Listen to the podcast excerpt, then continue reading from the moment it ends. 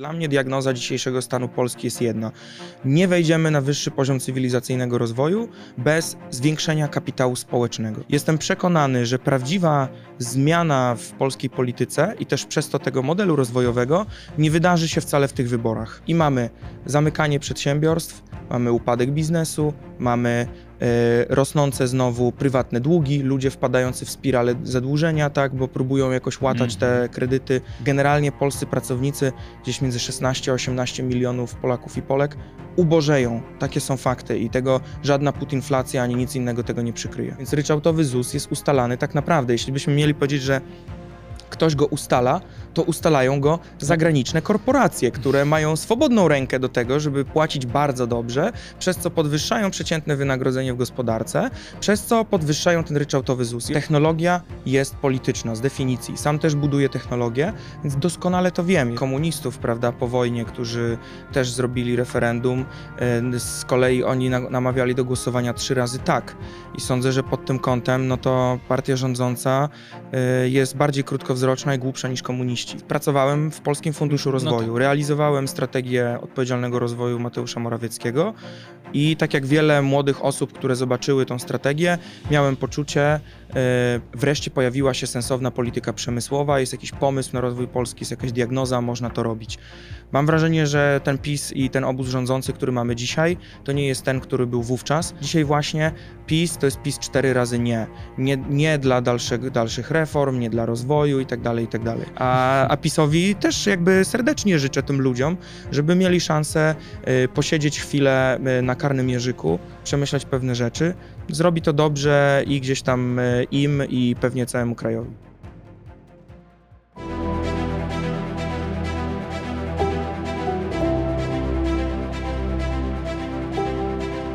Dzień dobry, Paweł Orlikowski, to kolejna rozmowa tygodnia, a gościem dziś Jan Oleszczuk-Zygmuntowski. Dwojga nazwisk, bo niedawno ślub, rozumiem, Oleszczuk po wspaniałej mał- małżonce. Gratuluję, chyba świeża sprawa, pamiętam, że zwanialiśmy się tuż przed ślubem. E, No to wszystkiego dobrego na nowej drodze życia. Dzięki serdeczne, dzień dobry Państwu, cześć wszystkim. E, Jan Oleszczuk-Zygmuntowski, ekonomista, e, teraz doktoryzujący się z zarządzania, ekspert od, od danych, od nowych technologii, współprzewodniczący Polskiej Sieci Ekonomii, dyrektor zarządzający Coop Tech Hub. E, Trochę tego jest, e, ale ostatnio, Janku, mm, zasłynąłeś z tego, że zasłynąłeś, no, doradzałeś Michałowi Kołodziejczakowi w sprawach gospodarczych przy tworzeniu takiego, rozumiem, gospodarczego programu dla Agrounii. Sam Michał, który był moim gościem, em, mówił o tym, chwalił się, że z nim współpracujesz. Do teraz mówił wczoraj jeszcze nawet, jak z nim rozmawiałem, że będziecie współpracować nadal. Czy to prawda? Ja generalnie mam takie stanowisko, że współpracuję z każdym sensownym politykiem, który przychodzi i prosi mnie o radę.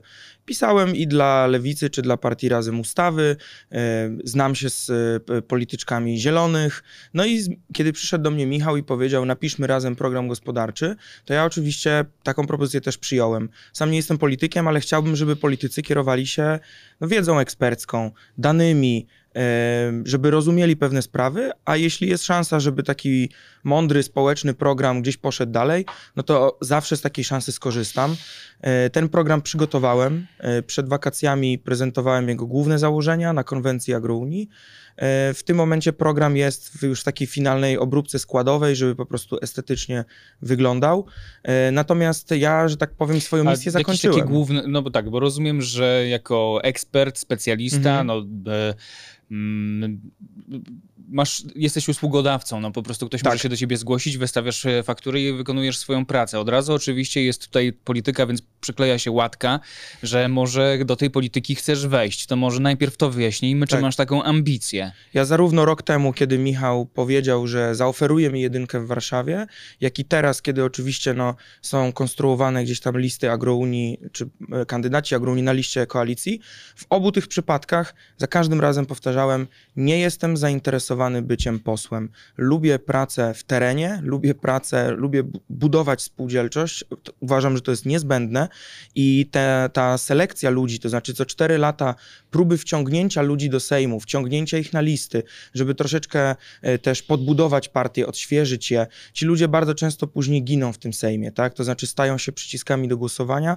E, Ja nie chcę iść w tym kierunku. Uważam, że taki moment być może nadejdzie, bo wiele osób prosi mnie o to, żebym wystartował, uważam, że najpierw chcę zrobić konsekwentną, dobrą robotę i kiedy wszyscy będą przekonani, że wiem, jak to robić, wtedy po prostu pójdę i te wybory wygram.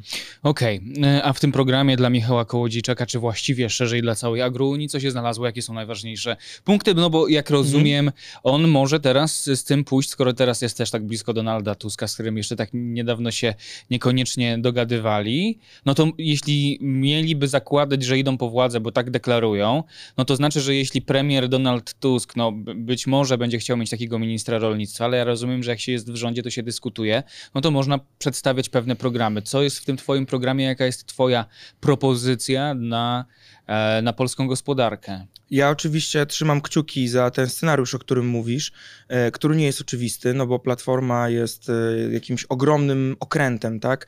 I teraz ta pojawienie się tego, tej jednej osoby, choćby była tak przebojowa i charyzmatyczna jak Michał, nie wiadomo, czy sprawi, że coś tam się wniesie, ale no, jako osoba, która to wyprodukowała, trzymam za to kciuki ten program jest przede wszystkim oparty o zrozumienie, że w Polsce mamy dwie prędkości i jest ta prędkość pięciu największych miast, które cały czas rosną, gdzie rosną ich ceny, PKB, wszyscy do nich się transferują.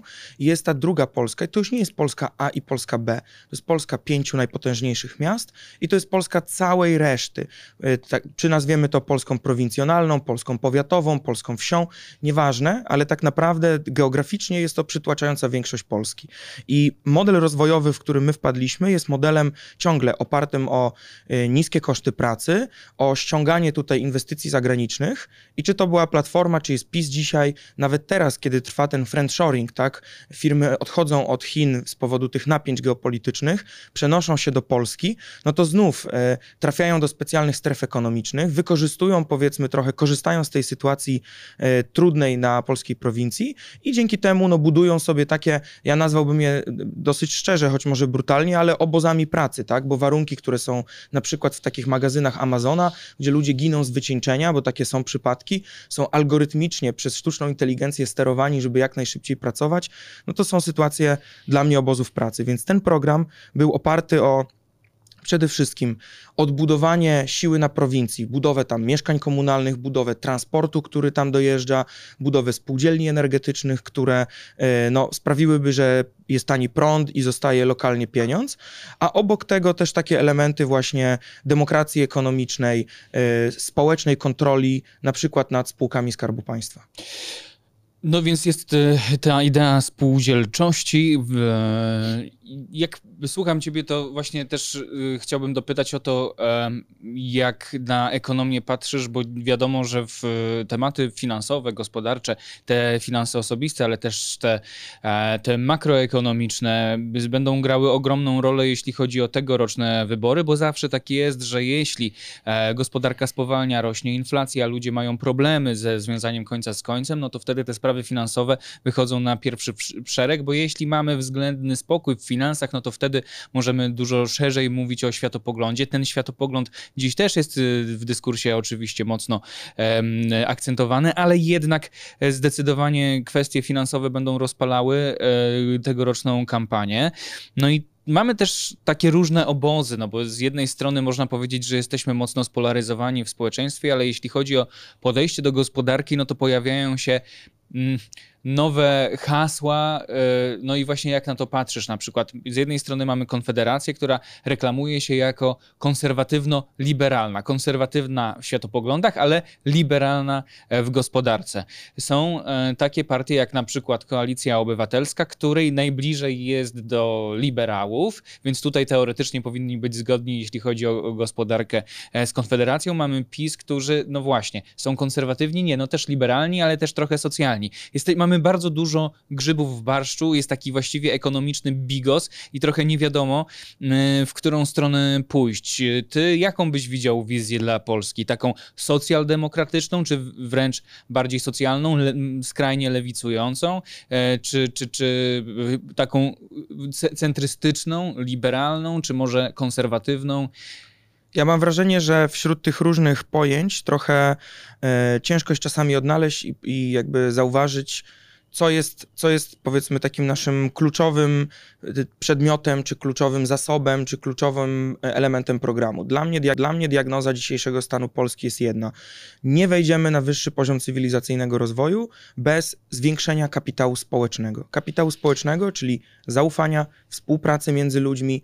Dzięki temu obniżamy koszty transakcyjne, więc liberał się ucieszy, tak? bo ludzie nie muszą robić 300-stronicowych umów, zabezpieczać się. To ułatwia prowadzenie biznesu, ale większa współpraca czy, i na przykład rozkwit spółdzielczości no, zainteresuje nagle też osobę, która jest socjalistą czy socjaldemokratą, a pewnie i konserwatysta się ucieszy, bo okaże się, że rodzina czy mała wspólnota lokalna y, odbudowuje gdzieś tam swoje więzi, zamiast rozrywać je przez prawda, y, wyjazd do dużego miasta i po prostu pod, upadanie instytucji rodziny. Więc moje pytanie jest wtedy, to w którym, którym ja jestem grzybem w tym barszczu, bo ja nie wiem. Mhm. Ja mam wrażenie po prostu, że y, kluczowy Jest, jest... jedno pewnym, przepraszam za wtrącenie, Tak. pewnie tym grzybem do zjedzenia, tak? Trochę możemy mieć takie wrażenie, że, że, trochę, że trochę pływamy w zupie, ktoś inny łychą, tą chochlą steruje. No, No i nie? właśnie dlatego mi jest bardzo dobrze, kiedy stoję na obrzeżu, mówię, co jest potrzebne i co jest ważne. Słyszy, słuchać mnie słucha wielu polityków. Pytanie brzmi, kto z nich ten przekaz, o którym dzisiaj tu rozmawiamy, po prostu weźmie, wpisze w swój program, zacznie realizować. Bo jeśli to zrobi, to przyniesie to naprawdę konkretne, wymierne korzyści. Jak patrzę sobie na e, naszego nie, niedawnego koalicjanta, tak, jeszcze kiedy pomagałem Michałowi, Marka Materka, prezydenta Starachowic, Mhm. no to po prostu chłopak zakasał rękawy, w wieku 25 lat został tym e, prezydentem Prezydent. miasta. E, Zrobił bezpłatną komunikację miejską, zbudował mieszkania komunalne. Za chwilę jeszcze kolejna, kolejna ciekawostka z jego strony się ukaże przedwyborcza, chociaż też nie startuje, ale po prostu buduje.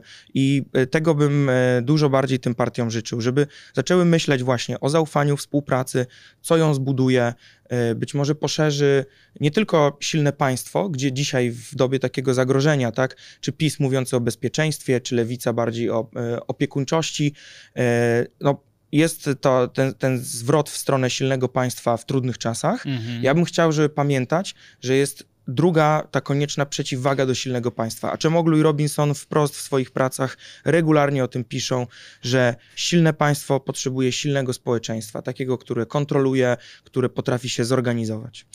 No tylko jak to zrobić? Bo na przykład jest tak, że jeśli mówimy o e, samorządach, o tej takiej e, skali lokalnej, m- no bo i mamy takiego materka w Starachowicach i o, ja rozumiem, jest młody, z wizją, jest sprawczy, e, jest y, z, taką energią do działania, z pomysłem i, i, i, i samozaparciem. E, pewnie nie wszystko wychodzi, ale tak jest jak się działa.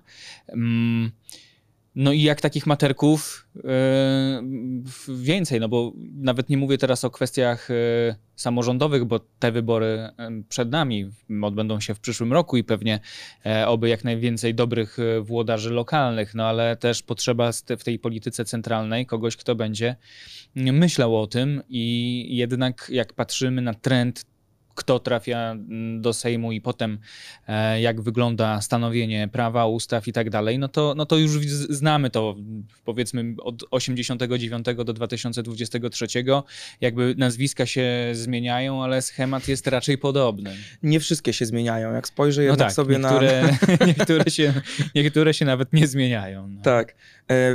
E, To rzeczywiście, no, nie da się robić czegoś lokalnie e, bez patrzenia na tą górę, no bo to ona wyznacza warunki gry, taka jest prawda. Najprostszy przykład też z, gdzieś tam z mojej działki, no spojrzymy sobie na przykład na spółdzielnie mieszkaniowe. Wszyscy oceniają, że spółdzielnie mieszkaniowe są patologią spółdzielczości, no ale nie mają świadomości, że to, jakie są reguły gry w tych spółdzielniach, wyznacza jednak y, krajowa ustawa. To, czy można spółdzielnie energetyczne na przykład budować w miastach, też wyznacza ustawa Prawo OZE, która mówi, że nie można. A więc y, można, i są pewne, są pewne sufity na dole, których y, łatwo się nie przebije. Nie ma innej ścieżki niż cały czas działanie, budowanie z ludźmi, organizowanie się coraz dalej, y, y, chodzenie z tym przekazem. Jestem przekonany, że prawdziwa zmiana w polskiej polityce i też przez to tego modelu rozwojowego nie wydarzy się wcale w tych wyborach. Nawet jeśli teraz opozycja przejmie władzę, to w moim odczuciu będzie tak zmuszona do skonstruowania tego sojuszu, że y, sojusz ten będzie bardziej personalną właśnie układanką puzli, e, kto, który resort, w jaki sposób, e, że za, będzie zapomnienie o tym, jaki program realizować i sądzę, że być może przyspieszone wybory albo kolejne wybory będą takim rozdaniem, w którym nagle już też odejdą te główne twarze, Więc dzisiaj mamy no, takie polaryzacyjne starcie. Nic dziwnego, że te programy po obu zresztą, zresztą stronach e, wyglądają no tak e, no licho. No, jak słyszę, że programem głównym PiSu jest 800+, to jest to dla mnie czysta, czysta, czystej wody, ciepła woda w kranie. Mhm. Kontynuacja czegoś, co jest znane i lubiane i taką muzykę gramy, e, a Polska potrzebuje jednak e, e, no, fundamentalnej zmiany.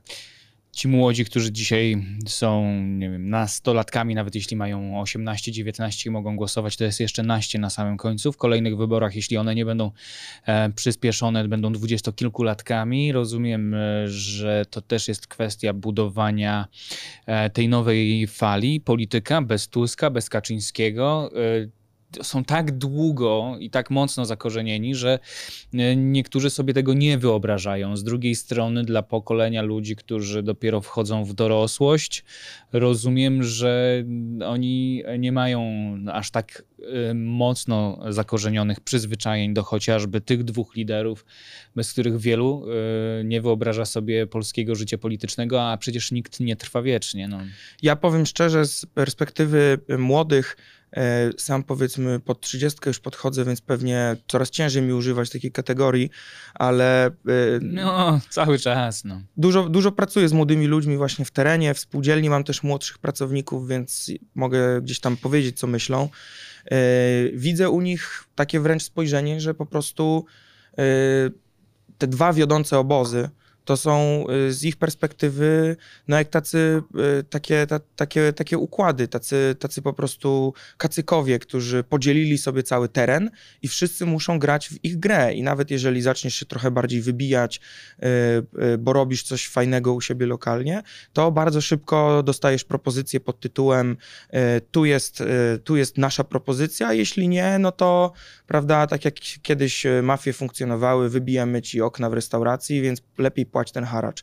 No i y, nic dziwnego, że jak się spojrzy dziś na listy, to jest tam bardzo niewielu młodych, bo większość Mhm. z nich stwierdza, lepiej się trzymać od tego z daleka. I myślę, że oni też z jakimś wytęsknieniem czekają na moment, kiedy będzie przetasowanie. Tylko to bardzo idealistyczne też spojrzenie na to, że jeśli ktokolwiek inny będzie miał taką siłę, jak dzisiaj mają te dwa ugrupowania, szczególnie ta, to, które akurat rządzi, no bo ma dostęp do chociażby spółek Skarbu Państwa i ma czym kusić, czy jeśli e, zawsze ludzie lubią grać ze zwycięzcami. To jest trochę tak, jakby się Oczywiście. denerwować na to, że nie wiem, e, Barcelona e, ściąga, chce ściągnąć najlepszych, czy ściga się z Realem i podku- e, chcieliby podkupować najlepszych zawodników ze świata, albo no taka, e, e, taka analogia, no po prostu też w biznesie często jest tak, że przejmuje się firmy, które zaczynają dreptać po stopach, ale są mniejsze, czyli są łatwiejsze do przejęcia.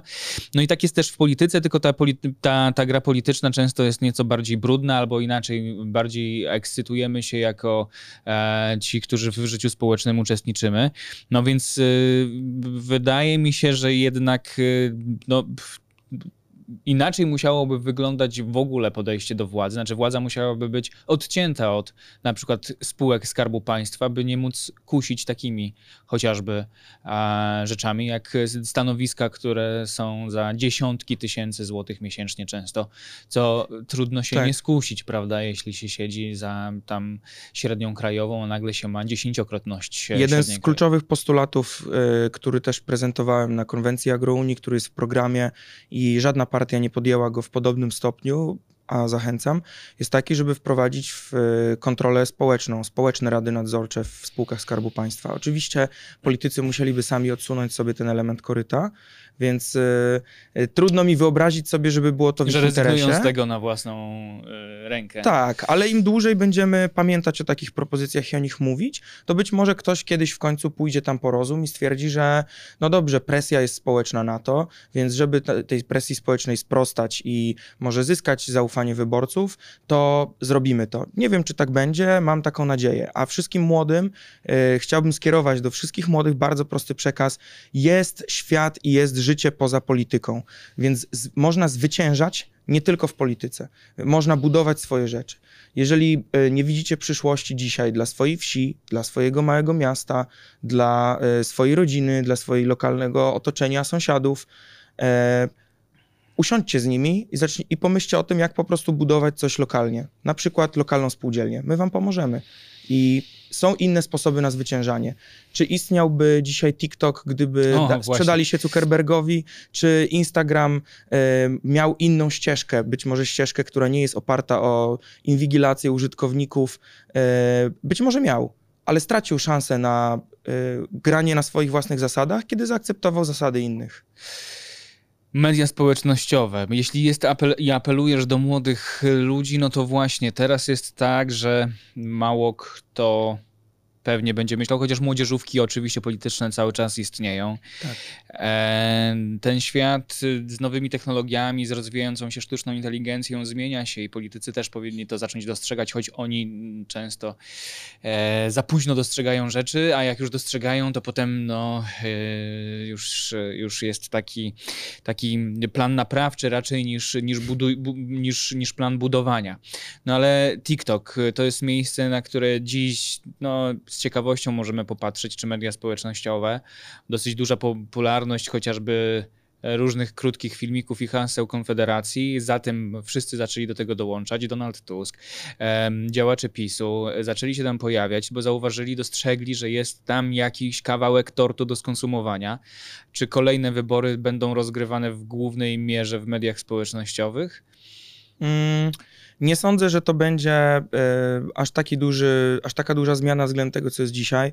Pamiętajmy, że demografia Polski jest nieubłagana. Większość wyborców dzisiaj e, jest w wieku e, raczej podeszłym i to się tylko utrzyma.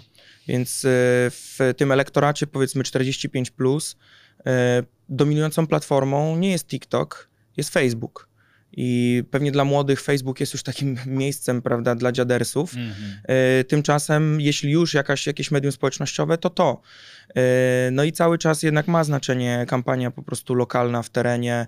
E, Te osoby częściej słuchają radia, nawet jak jadą do pracy na przykład autem, tak, oglądają telewizję, więc tutaj nie spodziewałbym się jakiegoś szoku, raczej właśnie tego, to znaczy, że pewne komunikaty są bardzo szybko i tak, że tak to ujmę, na własną rękę, Mhm. tak, czyli poza tym filtrem e, e, tutaj redakcji na przykład, tak, są wpuszczane do mediów społecznościowych i stamtąd przefiltrowują się i te media tradycyjne zaczynają je komentować, mówić o nich, e, więc raczej stają się swego rodzaju taką, takim powiedzmy wiecowaniem Mhm. i wiecowanie staje się cyfrowe, natomiast to dalej tradycyjne media rozgrywają. Polityka to teraz jest trochę taki plebiscyt popularności, znaczy zawsze tak było. Mhm. Mało rzadko dzieje się tak, żeby to był plebiscyt e, kompetencji i ciekawy jestem, czy kiedykolwiek e, to tak zwane kolokwialnie mówiąc wkurzenie w narodzie będzie na tę pauperyzację e, klasy politycznej, e, mówiąc w cudzysłowie, ale tak nazywamy, e, jak klasa robotnicza, tak klasa polityczna, e, choć coraz częściej ludzie bez klasy, tylko zdobywający jakimiś hasłami, hasełkami e, e, swoją popularność i w ten sposób na takiej popularności można dostać się do Sejmu, do Senatu i mm, cztery lata i okej, i znowu nagle dowiadujemy się, że istnieje Polska, e, że istnieje wieś, że istnieją, że istnieją inne miasta niż Warszawa, Wrocław, Kraków czy Trójmiasto, mm, czy Poznań i te wszystkie największe i, e, i, I wtedy znowu walczymy o, o popularność. To jest plebiscyt popularności. Brakuje kompetencji. Jakby to e, zmienić? Myślę, że więcej osób, które m, powinno wybrać taką ścieżkę, usłyszałem tą poradę kiedyś od y, swojej szefowej e, Elizy Kruczkowskiej w Polskim Funduszu Rozwoju. Serdecznie Cię pozdrawiam, jeśli tego słuchasz, e, bo e, byłem młodą osobą, należałem też do partii politycznej i e, dostałem jednak taką poradę, posłuchaj, zbuduj najpierw rzeczy, pokaż, że potrafisz i potem będziesz mógł udowadniać kompetencje. Jeśli ludzie nie są w stanie udowodnić kompetencji, no bo jak, skoro być może mają jakiś tytuł, prze, tak jak wiele innych osób, prześlizgnęli się, jakiś dyplom gdzieś wisi, troszkę popracowali, no a potem patrzą już tylko na e, jakby na ten mandat jako na sposób na życie, tak? Mhm. Więc jak mają swoje kompetencje udowadniać? No mogą tylko opowiadać y, y, wielkie i piękne historie. Em, Niestety rzeczywiście jest tak, jak mówisz, że ten plebiscyt popularności prowadzi też do ucieczki do często takich naj, najłatwiejszych rozwiązań, do tego, że i widzę to w tej kampanii, że y, zamiast pracować w terenie przez całą kampanię, y, przez, prze- przepraszam, przez całą, Całą no właśnie, kadencję. przez całą No kadencję y, y, ucieka się do tej pracy tylko w okresie przedkampanijnym, tak? Ten okres gdzieś tam zaczął się y, tutaj wczesną wiosną i Mhm. od wczesnej wiosny nagle jest ogromne wzmożenie. To jest i wzmożenie, y, prawda, PiSu, gdzie nagle okazuje się, że jakieś ustawy jeszcze się pojawiają, pomysły wrze, jak w tym ich y, rzekomym ulu, o Tak. którym już zapomnieli. No właśnie, nie ma już nic o ulu. Nie ma już nic o ulu, p- pomysł ten y, gdzieś tam przepadł. y, W, w platformie widać, że nagle robi się wzmożenie, jak konstruujemy listę. Na lewicy, no też przepraszam, ale jakby Niemoc. pracownicy, tak, pracownicy w różnych miejscach strajkują, walczą 4 lata, no a nagle na Twitterze wzmożenie, bo w blokadach eksmisji posłowie są obecni w, od okresu kampanijnego. Mhm. No i tak to się cały czas kręci. No właśnie, więc to nadal plebiscyt popularności. Za chwilę y, konkretniej o kwestiach jeszcze gospodarczych, bo mamy najnowsze Mhm. dane dotyczące spowolnienia gospodarczego, dotyczące inflacji. Mm, No to może w sumie teraz o tych konkretach, a może za chwilę jeszcze wrócimy do tej takiej luźniejszej podcastowej rozmowy. E, Pół procent, y, pół punktu, m, znaczy minus pół procent, jeśli chodzi o y, drugi kwartał. Kolejny spadek e, kwartał do kwartału, jeśli chodzi o gospodarkę. Mówimy o tym e, jako techniczna recesja. Techniczna dlatego, że to jest kolejny kwartał, koniec roku może dopiąć się na plusie. Prognozy wskazują niewielki wzrost gospodarki PKB na poziomie około plus pół procent y, w ujęciu rocznym. Natomiast w ujęciu kwartalnym mamy spadki, stąd niektórzy używają takiego sformułowania jak techniczna recesja, ale rok temu o tej porze mieliśmy wzrost aż ponad 6%, więc e, obecny spadek i spowolnienie gospodarcze jest e, mocno e, zauważalne i na pewno odczuwalne. Du, w dużej mierze wpływ na to ma wysoka inflacja, Tak. bo ona też no, w takiej właśnie długofalowej konsekwencji powoduje spowolnienie gospodarcze. No ale za tymi wszystkimi hasłami wysoka inflacja wciąż dwucyfrowa, 10,8 jeśli chodzi o konsumencką, ale 10,6 jeśli chodzi o bazową, co pokazuje, że czynniki wewnętrzne e, są teraz głównym czynnikiem e, napędzającym wzrost cen w Polsce i nawet jeśli wzrost e, nieco hamują, to nadal rosną, a problem z wysoką inflacją bazową będzie polegał na tym, że prawdopodobnie trudno będzie ją dalej zbijać, tak jak z tego wysokiego poziomu ponad 18% do tego, co jesteśmy teraz. No to właśnie, jakbyś mógł określić, od tych wszystkich danych się odbić i powiedzieć, co to oznacza dla polskiej gospodarki, ale też dla polskiej konsumentki, dla polskiego konsumenta. Mhm. Chciałbym, żebyśmy nie utonęli trochę w tych danych, tylko zobaczyli tą jakby całą historię i zrozumieli wtedy, w którym jesteśmy punkcie, tym, który opisujesz. E, Od samego początku w tym kryzysie inflacyjnym e, my jako Polska Sieć Ekonomii, szczególnie tutaj profesor Michał Możdżeń, który e, pierwszy zauważył w danych na temat zapasów ro- rosnących bardzo dynamicznie, no zauważyliśmy, że ta inflacja ma zupełnie inny charakter, czyli zwyczajowo o tych epizodach poprzednich się mówiło na przykład, że to płace, prawda, i spirala płacowa jakoś tam to ciągnie, albo że jest to jakiś ogromny zastrzyk pieniężny. Natomiast tu zauważyliśmy, że jest to szok idący przede wszystkim od strony podażowej, tak? Łańcuchy dostaw, Chiny zablokowane gorszymi lockdownami niż w Europie. E, No i oczywiście szantaże gazowe Putina, które zaczęły się już w 2021 roku. No i e, ta spirala marżowo-cenowa, tak, ona rozkręciła się na tych prawdziwych kosztach. Teraz firmy broniąc swoich y, marż, no jeżeli marża jest wyrażana procentowo, jeżeli rosną nam koszty, to ten procentowy narzut znowu jest od większej podstawowej kwoty, w związku z czym cały czas, żeby obronić swoich marż, te marże, w, czy narzut już wy, wy, wymierzony nie w procencie, a w kwocie, rośnie. Rosną wobec tego też zyski. To się zaczęło najpierw y, przez inflację właśnie producencką, zapasy, rozlewało się stopniowo. Dzisiaj jesteśmy na bardzo zaawansowanym stadium tego rozlewania, tak? Czyli e, te ceny już w całej gospodarce idą do góry. E, ostatnie 4 miesiące, tutaj technicznie NBP ma też rację, tak, że ostatnie 4 miesiące, Hmm. miesiąc do miesiąca ta inflacja jest zbliżona do zera. Mhm. To pewnie oznacza, że jesteśmy Znaczy, na no- ostatnim etapie tego rozlewania, tak? Okej. I sądzę, że y, tak jest, ponieważ wbrew temu, co niektórzy twierdzili, no to nie trzeba podwyższać stóp procentowych. To jest na przykład zdanie, które Mhm. profesor Tyrowicz wyrażała, y, opozycyjna kandydatka do RPP. Cały czas w tym RPP tam robiła takie głośne akcje, prawda, y, y, wywracania, że tak to ujmę, stolika, powtarzając, że stopy procentowe muszą zostać podwyższone powyżej inflacji, żeby ją zahamować. My cały czas mówiliśmy, nie, to nie jest prawda. Szok jest podażowy. Powinniśmy zatrzymać niektóre ceny, tak? Przede wszystkim zadziałać różnymi narzędziami na zatrzymanie cen najmu w miastach, na zatrzymanie cen energii, na zatrzymanie takich akcji, gdzie monopoliści podwyższają swoje ceny. Jak to się wydarzy, to zatrzymamy inflację szybciej. No ale teraz, skoro już się rozlała, no to jesteśmy pewnie na ostatnim tego etapie.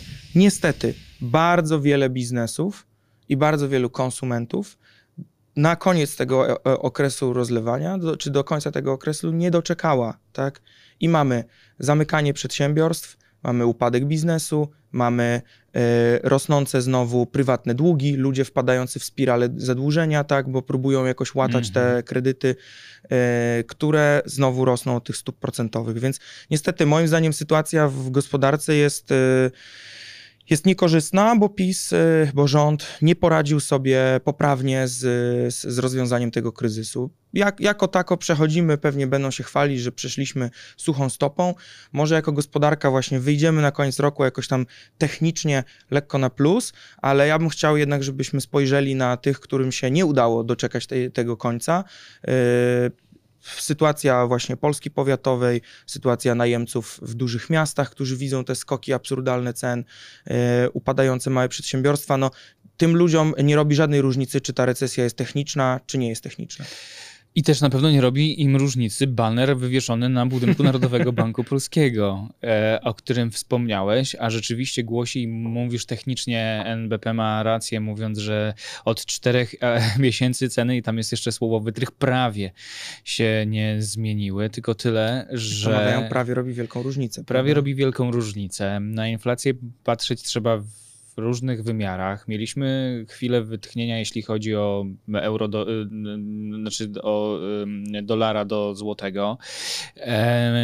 Zobaczymy, może jeszcze są takie prognozy, że, że, że jeszcze trochę potanieje, ale, ale to jest wróżenie z fusów póki co. Mhm. Bardziej chodzi mi o to, że, że to są takie trochę niektóre mm, kwestie związane z gospodarką, że jak ślepej kurze ziarno. No, e, była pandemia i tragedia, jeśli chodzi o wojnę w Ukrainie, ale to pozwala e, rządowi tłumaczyć pewne e, rzeczy na swoją modłę. Mm, Teraz mm, banery na NBP tłumaczące też na swoją modłę sytuacje, które się po prostu dzieją, ale wcale nie jest dobrze, bo właśnie są osoby, które tak jak wspomniałeś, będą miały gdzieś, czy to jest techniczna, czy nietechniczna, czy realna recesja i gdzieś, czy od czterech miesięcy ceny się nie zmieniły, skoro właśnie zamykają działalność, nie wiedzą, co mają ze sobą zrobić i co dalej z życiem. A pewnie jeszcze niektórzy zostają z długami.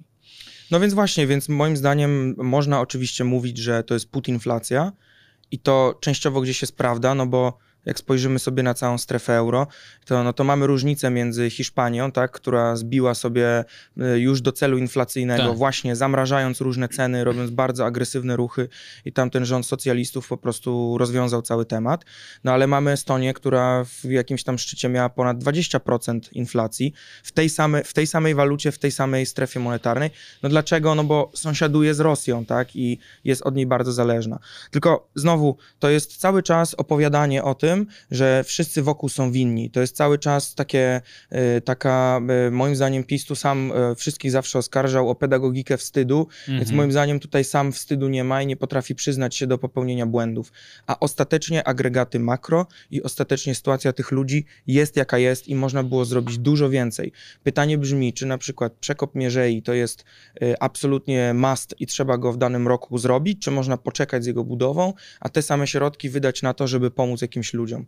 Czy e, konieczne jest, e, czy konieczne są właśnie różne ruchy, bezpłatne autostrady, czy to jest moment na to, żeby e, zrobić konkretne programy pomocowe. One absolutnie były potrzebne.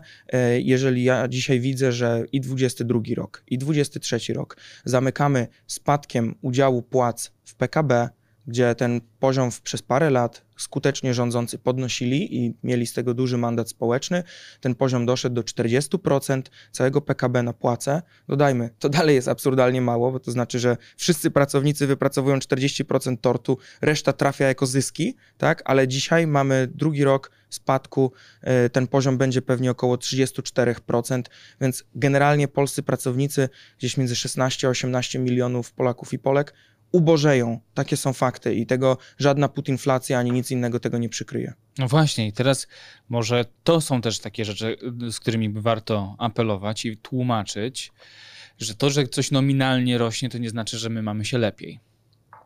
No i właśnie musimy patrzeć na, na, na, na całą tą historię, te nominalne właśnie przerzucania, tak, jak było w 2015, jak jest dzisiaj, one nie mają żadnego znaczenia. Raz, patrzmy na y, realne, dwa, zastanawiajmy się, jaki jest, jaka jest ta prawdziwa układanka. Czy są, jeżeli mamy biznesy, które upadają, pracowników, którzy biorą y, chwilówki, no to nie da się przykryć tej opowieści mówiąc, że ale nominalne pensje przecież wzrosły, albo podnosimy płacę minimalną. Mhm. Bardzo dobrze, no że podniesie- podnosicie. Szczególnie też, że podniesienie płacy minimalnej jest wpisane w ustawę, a dwukrotne podniesienie płacy minimalnej w roku jest wpisane w ustawę wtedy, gdy dw- dwucyfrowa jest inflacja. I oczywiście potem może wyjść e, taki polityk czy inny i powiedzieć, że oto my podnosimy płacę Tak. i to jeszcze dwa razy w roku. Nikt tak wcześniej nie zrobił, tylko my. No tylko tyle, że wcześniej nie było Wcześniej dwu- nie było takiej dwucyfrowej e, inflacji, która wymagała, wymuszała na władzę podniesienie dwa razy w roku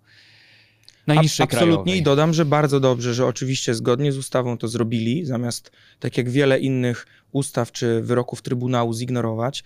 E, tutaj bardzo dobrze, że, że to zrobili.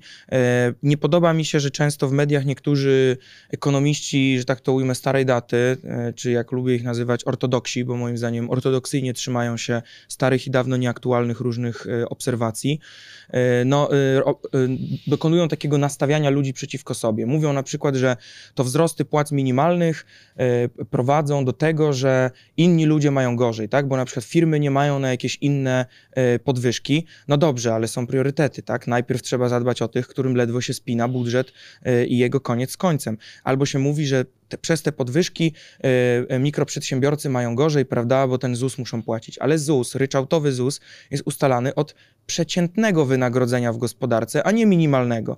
Więc ryczałtowy ZUS jest ustalany tak naprawdę. Jeśli byśmy mieli powiedzieć, że ktoś go ustala, to ustalają go zagraniczne korporacje, które mają swobodną rękę do tego, żeby płacić bardzo dobrze, przez co podwyższają przeciętne wynagrodzenie w gospodarce, przez co podwyższają ten ryczałtowy ZUS. I oczywiście można by ten ryczałtowy ZUS zamienić na normalny, progresywny, proporcjonalny. Czemu nie? No tylko wtedy musimy przestać nastawiać się przeciwko sobie, tak? Etatowcy kontra śmieciówkowcy, kontra ludzie na JDG, bo cały czas się ich nastawia i, i Mhm. przez to żadna z tych grup nie może dopiąć swego, bo wszystkie pozostałe myślą, hmm, czy to mi zaszkodzi? No Mhm. nie, zadbajcie o siebie wszyscy razem, bo tak naprawdę ci, którzy i tak narzucają warunki w gospodarce, to są e, największe koncerny. Spójrzcie na WIG20, zobaczcie, jakie mają na przykład banki zyski w tym roku, jak zamkną go pewnie z zyskami 30 miliardów złotych, historyczne szczyty.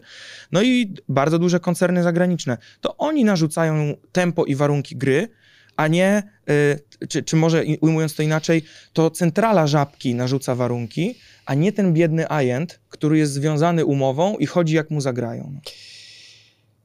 No. I e, w tym kontekście, jeśli e, mówimy już e, na przykład o kwestiach podatkowych, no to oczywiście mm, jeśli mówimy o ryczałcie ustalanym do przeciętnego wynagrodzenia, które mówiąc kolokwialnie e, to średnia krajowa, bo tak e, mówimy Mhm. popularnie i, e, i nie, nieformalnie, no to te dane są w jakimś sensie zakłamane, bo tak jak wspomniałeś, największe firmy, bo to jest sektor przedsiębiorstw, m, Od który... 10 pracowników w górę, prawda, i tak dalej. Więc teraz może po prostu już na samym etapie GUS-u wystarczyłoby włączyć to średnie wynagrodzenie, badać od wynagrodzeń, które są na rynku, czyli wszystkie osoby w wieku produkcyjnym, które zarabiają i ustalmy, jaka jest ta średnia krajowa realnie, a nie tak tylko Tak. wyimek jednej trzeciej wszystkich pracujących. Bardzo dziękuję za podanie tej piłki, bo to jest piłka pod tytułem dane. E, No i tak, oczywiście, że można, że można i powinniśmy tak zrobić, żeby mieć lepsze dane z gospodarki, tylko problem jest tego, jakie, jakie pozyskiwać, kto będzie miał do nich dostęp, jakie będą te metody dostępu. No, GUS e, pozyskuje swoje dane, te, o których tutaj mówimy, przeciętne wynagrodzenie, to są dane ankietowe, tak? A więc y, y, dokonuje pewnej, pewnego próbkowania i zadaje pytanie. Dlatego nie mierzy się tam tych małych firm, bo po prostu ich ankietowanie jest bardzo, bardzo trudne. Po prostu te zwroty z tych ankiet są tak słabe, że się nie ankietuje. E, żeby było inaczej, no to musielibyśmy zrewolucjonizować statystykę publiczną. Jestem tego ogromnym zwolennikiem od dawna. Też w swojej książce Kapitalizm sieci, w ogóle w całym doktoracie zajmuję się właśnie tym, jak to zrobić. Jawność wynagrodzeń. Yy, na, nawet nie musi być. Bardziej myślę o tym, że powinno istnieć e, e, taka, takie repozytorium, które nazywam wspólnicą danych, które byłoby takim punktem zbierania danych, zarządzania nimi i też e, uzyskiwania dostępu. Tak? Dzięki temu na przykład wiedzielibyśmy, jakie są procedury i żaden minister, na przykład zdrowia, nie mógłby sobie tak po prostu z palca przez WhatsAppa poprosić kogoś, żeby mu coś sprawdził w systemie, bo musiałby przejść konkretną ścieżkę dostępową, ścieżkę techniczną, a więc to nie jest tak, że uznaniowo ktoś by mu tam coś podejrzał, tylko musiałby przez kolejne procedury weryfikacji przejść. No i e, taki pomysł na poziomie e, rządu jest. Mhm. Nazywa się Zintegrowana Platforma Analityczna. Prowadzić mają Polski Instytut Ekonomiczny, gdzie e, pracują fantastyczni ludzie. E, Czasami się nie zgadzamy, ale e, generalnie dosyć mocna ekipa tak technicznie. Ale Więc y, sądzę, że takie coś mogłoby wyjść. Moje tylko oczywiście pytanie to jest, y, y, gdzie jest w tym nadzór społeczny, bo no, y, jeżeli pomysł na ZPA jest taki, że agregujemy dane ze wszystkich ministerstw i tak. sobie je tam analizujemy, to ja bym jednak chciał, żeby nad taką potężną zabawką tak, y, Mhm. y, był bezpośredni nadzór obywateli, bo to jest jak dać komuś po prostu ten czerwony przycisk atomowy. Żeby znowu nie było tak, bo właśnie użyłeś słowa zabawka, a jeśli są takie instytuty, które czasami no, w, siłą rzeczy działają, no właśnie, z władzą czy przy władzy. Chodzi o to, że jeśli władza czy rząd em, tworzy projekt, który ma tworzyć jakąś, jaką, jakiś zbiór danych, ale znowu nie pozbawia się jednocześnie nadzoru nad tym, Mhm. e, odbiera się nawet nie tylko ten społeczny, tylko od razu jest to samo, tylko po prostu wydaje się dużo pieniędzy, stawia się tam często bardzo dobrych specjalistów, ale cały czas projekt będzie znowu umoczony w tym świecie politycznym, czyli że będzie sterowany przez na przykład ministra danego, czy to cyfryzacji, prawda, e, i, e, i w ten, czy bezpośrednio przez e, premiera, bo na przykład no, są też takie historie, gdzie, e, gdzie w funduszach celowych jest takie rozporządzenie, w którym to e, premier musi Tak, bezpośrednio. bezpośrednio zdecydować, czy pieniądze z tego funduszu są przekazywane tu czy tu. I z drugiej strony w sumie nie, nie, nie byłoby problemu, gdyby premier Morawiecki wziął ten telefon i również tym wspomnianym WhatsAppem do podwładnego Tak. wysłał komunikat, że dobrze, no to teraz 100 milionów na jakiś tam cel. To jest absurd. I teraz właśnie chodzi o to, żeby wypracowywać nawet na etapie Sejmu, parlamentu dobre rozwiązania, ale potem jak to zrobić, żeby, no bo to jest władza i kusi, żeby mieć do tego wszystkiego wgląd, że nawet gdzieś pójdą duże pieniądze, inwestycja, to miejmy na tym łapę. A, a, a gdyby, gdyby politycy byli pozbawieni tego, e, tej możliwości, ale tworzyli takie systemy, no to wtedy okej. Tak jest na przykład też z, z ewidencją emerytalną, co do, y, która, która powstaje, gdzie Mhm. mają być zbierane dane dotyczące wszelkich oszczędności Polek i Polaków, nie tylko e, tych odprowadzanych od, e, w składkach, ale również prywatnych, czyli w IKE, IGZE, indywidualnych kontach emery- zabezpieczenia emerytalnego i indywidualnych kontach emerytalnych, i PPK, i PPE, i wszystkich innych prywatnych e, oszczędności, które są odkładane na emeryturę. No i teraz świetnie, że jest system, w którym jako, ja jako oszczędzający mogę wiedzieć wszystko naraz, ale dlaczego od razu rząd ma też mieć do tego wgląd i mieć nad tym jakąś kontrolę i być może stwierdzić, że oho, no to tutaj coś się nie należy, bo jednak e, za dużo jest odłożone. No? Mhm. Znaczy ja widzę na pewno sens w tym, żeby mieć więcej danych i żeby więcej rozumieć, bo w jakimś sensie, no jakby jako ten organizm, powiedzmy, Polska, y, im bardziej jesteśmy w stanie rozumieć, co się naprawdę dzieje na wielu różnych polach, no to jesteśmy w stanie lepiej przewidywać, tworzyć lepsze programy, y, możemy budować sztuczną inteligencję, która na przykład będzie widziała właśnie, że na przykład coś się dzieje z prywatnymi oszczędnościami, więc będzie można szybciej zareagować, zanim ten temat jakoś eksploduje, tak? Więc widzę tego dobre strony.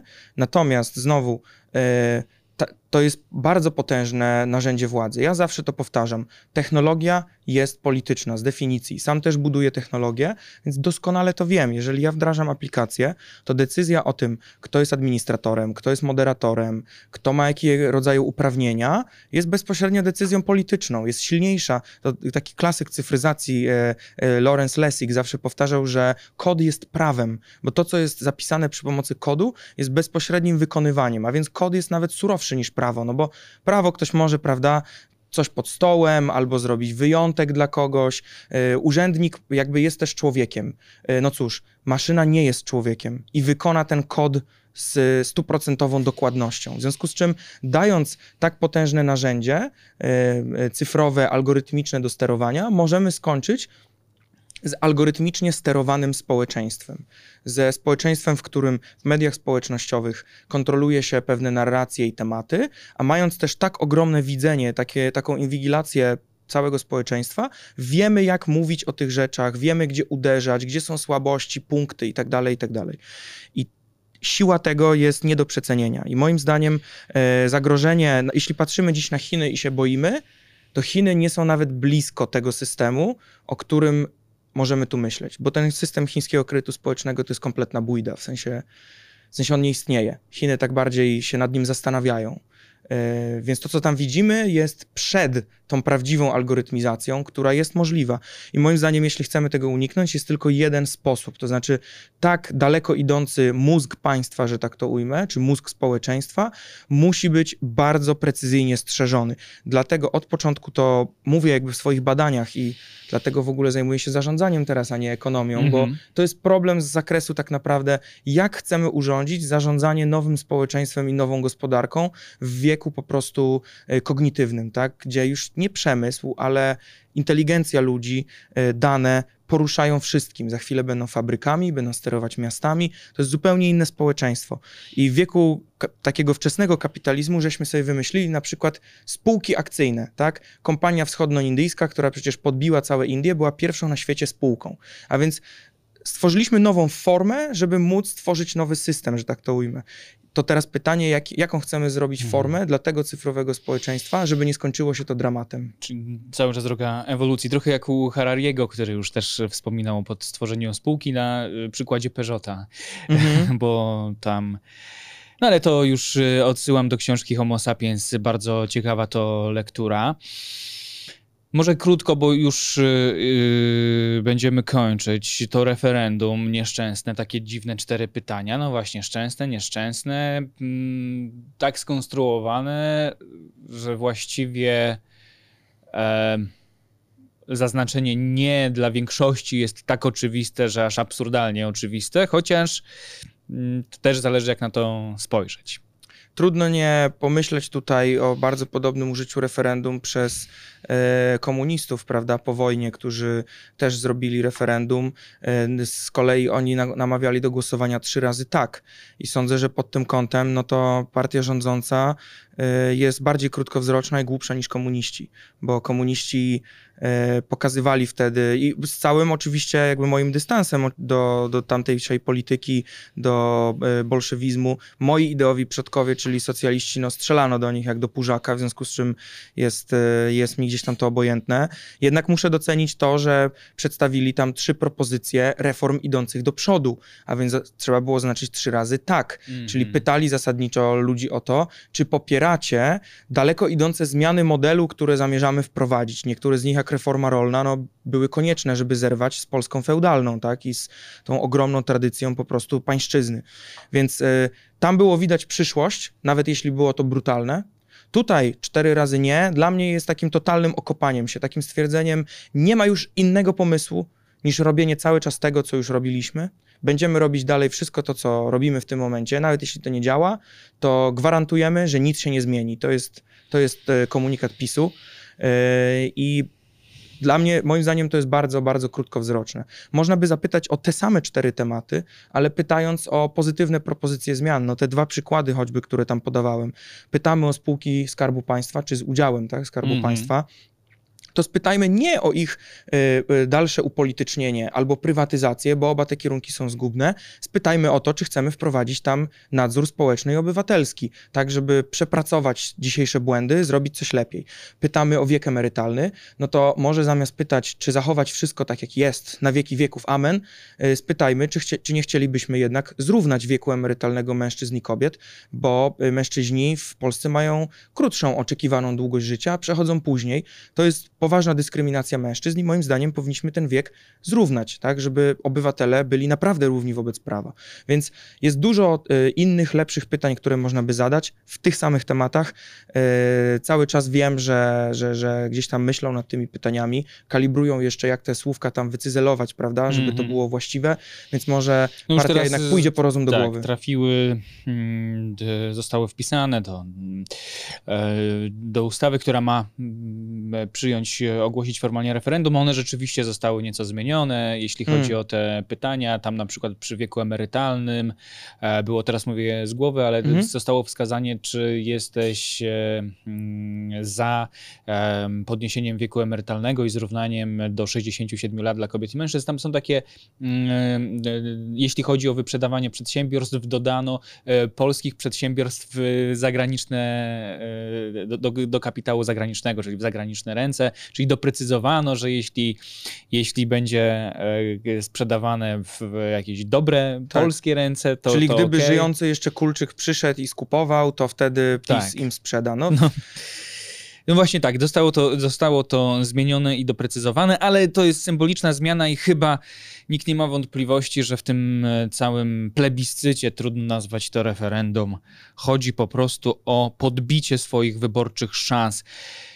Naprawdę kończąc, bo Tak. przy tym wpisie o referendum, czy nie, przy wpisie o starcie Kołodziejczaka z Koalicji Obywatelskiej, gdzieś wspomniałeś o w tym, że kiedyś sympatyzowałeś z Prawem i Sprawiedliwością. E, Teraz patrząc na ich działania, chociażby takie jak to e, referendum, e, wskazujące na to, że chyba boją się utraty władzy, jako obywatela z drugiej strony cieszy mnie to, gdy władza boi się utraty władzy, bo to oznacza, że nie jest pewna, że tę władzę utrzyma, a to oznacza, że jeszcze mamy demokrację i wolność wyborów. Więc jeśli ktoś się boi, że władzę straci, to być może te wybory cały czas są takie, jakimi powinny być. Ale jak ty to widzisz? Dodam, że sympatyzowałem w tym sensie, że nigdy na PiS nie głosowałem, nigdy również na Platformę, więc można mnie absolutnie wykląć przez e, oba te obozy. Natomiast pracowałem w Polskim Funduszu No Rozwoju, realizowałem strategię odpowiedzialnego rozwoju Mateusza Morawieckiego. I tak jak wiele młodych osób, które zobaczyły tą strategię, miałem poczucie, e, wreszcie pojawiła się sensowna polityka przemysłowa, jest jakiś pomysł na rozwój Polski, jest jakaś diagnoza, można to robić. Mam wrażenie, że ten PiS i ten obóz rządzący, który mamy dzisiaj, to nie jest ten, który był wówczas, kiedy nastąpił ten zwrot socjalny, tak, w postaci 500+, kiedy e, było to postawienie, dobrze, musimy jednak budować e, jakiś polski kapitał, mieć jaki, jakiś pomysł na rozwój kraju. Dzisiaj właśnie PiS to jest PiS cztery razy nie. Nie, nie dla dalszych, dalszych reform, nie dla rozwoju i tak dalej, i tak dalej. I mam nadzieję po prostu, patrząc na to ich okopywanie się, że mam jednak nadzieję, że e, opozycja w jakimkolwiek wariancie wygra, choćby po to, żeby e, PiS mógł się wycofać, przemyśleć sobie swoje błędy, przepracować, być może zmienić leadership, dobrać nowych ludzi, żeby nastąpiło takie po prostu zdrowe odświeżenie. Moim zdaniem to jest zdrowe, kiedy co jakiś czas odświeża się e, obóz władzy, Mhm. bo inaczej no, podążymy drogą wytyczoną przez Erdogana, przez Orbana, przez ludzi, którzy wygrywają czwarte, piąte, szóste wybory i nie ma absolutnie żadnej zmiany, a władza zawsze trochę degeneruje, więc y, życzę też, życzę i opozycji, żeby miała swoją szansę na y, teraz y, realizowanie czegokolwiek. Liczę, że będziecie realizować mądre rzeczy, przeczytajcie program Agrounii, a, a PiSowi też jakby serdecznie życzę tym ludziom, żeby mieli szansę posiedzieć chwilę na karnym jeżyku, przemyśleć pewne rzeczy. Zrobi to dobrze i gdzieś tam y, im i pewnie całemu krajowi. A takie kwestie jak na przykład duopol polityczny. W Stanach Zjednoczonych są republikanie i są demokraci. I jesteś z tymi albo z tymi i oni później już u siebie muszą się w tym swoim e, bigosie, Tak. w tym swoim barszczu e, popływać e, i razem wypracowywać pewien, e, pewną wizję kraju i potem prezentować to jako albo republikanie, albo demokraci.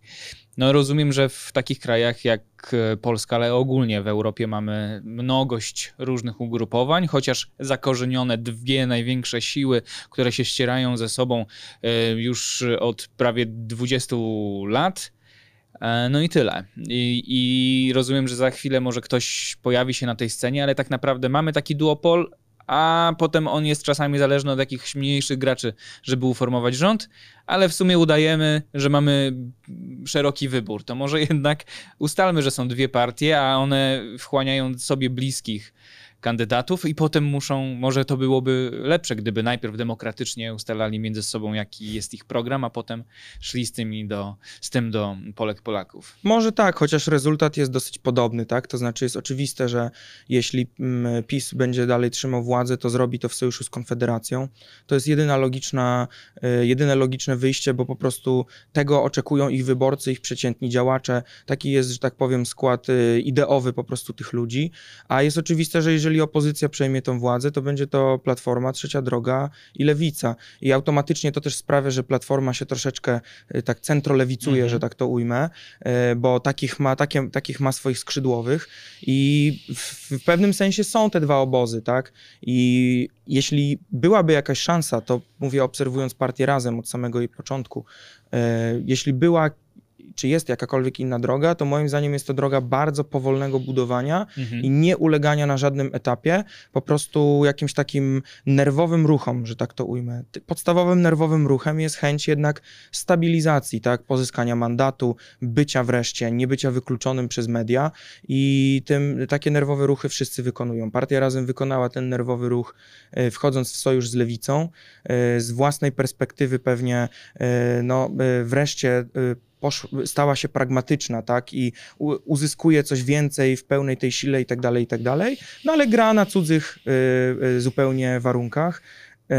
Myślę, że dzisiaj wyborcy Konfederacji wierzą w to, że Konfederacja taką siłą jest, nie mają zupełnie świadomości, że ci liderzy, którzy kierują Konfederacją, w ogóle tak nie myślą. Bo przecież ani Krzysztof Bosak, który absolutnie, z, e, jak trzeba było, to z Giertychem, e, prawda, Mhm. razem e, fikał w tym cyrku, ani Mencen, który wprost powiedział, że cena za jego za jego lojalność i jego kark wynosi minister finansów. To jest jego cena, powiedział to publicznie, tak? Więc ci, tutaj też jest zupełnie inne myślenie. No, ten długi marsz, żeby zbudować coś, co byłoby nie, nie tym duopolem, musiałby przebiegać bardzo długo, two, tworzyć pewien zupełnie nowy trzon ideowy, e, pozyskiwać ludzi, osiągać pewne rezultaty w terenie. No i mieć Jeżeli ktoś- finansowanie też, bo pieniądze, szczególnie subwencje, są tutaj bardzo istotne, bo nie tylko składki, ale też te największe ugrupowania dostają najwięcej pieniędzy z budżetu państwa, czyli z podatków nas wszystkich. Absolutnie. No i żeby coś takiego zrobić, musiałaby to być praca na, na bardzo, bardzo długie lata. Prawdopodobnie praca, która priorytetyzuje działanie w terenie, a nie działanie polityczne. Jeśli ktoś słuchał tego wywiadu od samego początku, rozumie, co mówię i może trzymać no kciuki. właśnie.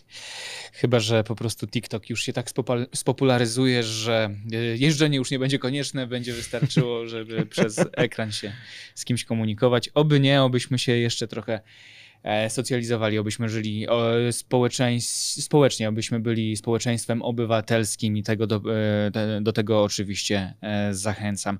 Jan Oleszczuk-Zygmuntowski był gościem rozmowy tygodnia, Polska Sieć Ekonomii, Cooptech Hub. Dzięki. Dzięki wielkie, dziękuję za uwagę. I to wszystko na dziś. Paweł Orlikowski. Do zobaczenia za tydzień w kolejnej rozmowie tygodnia.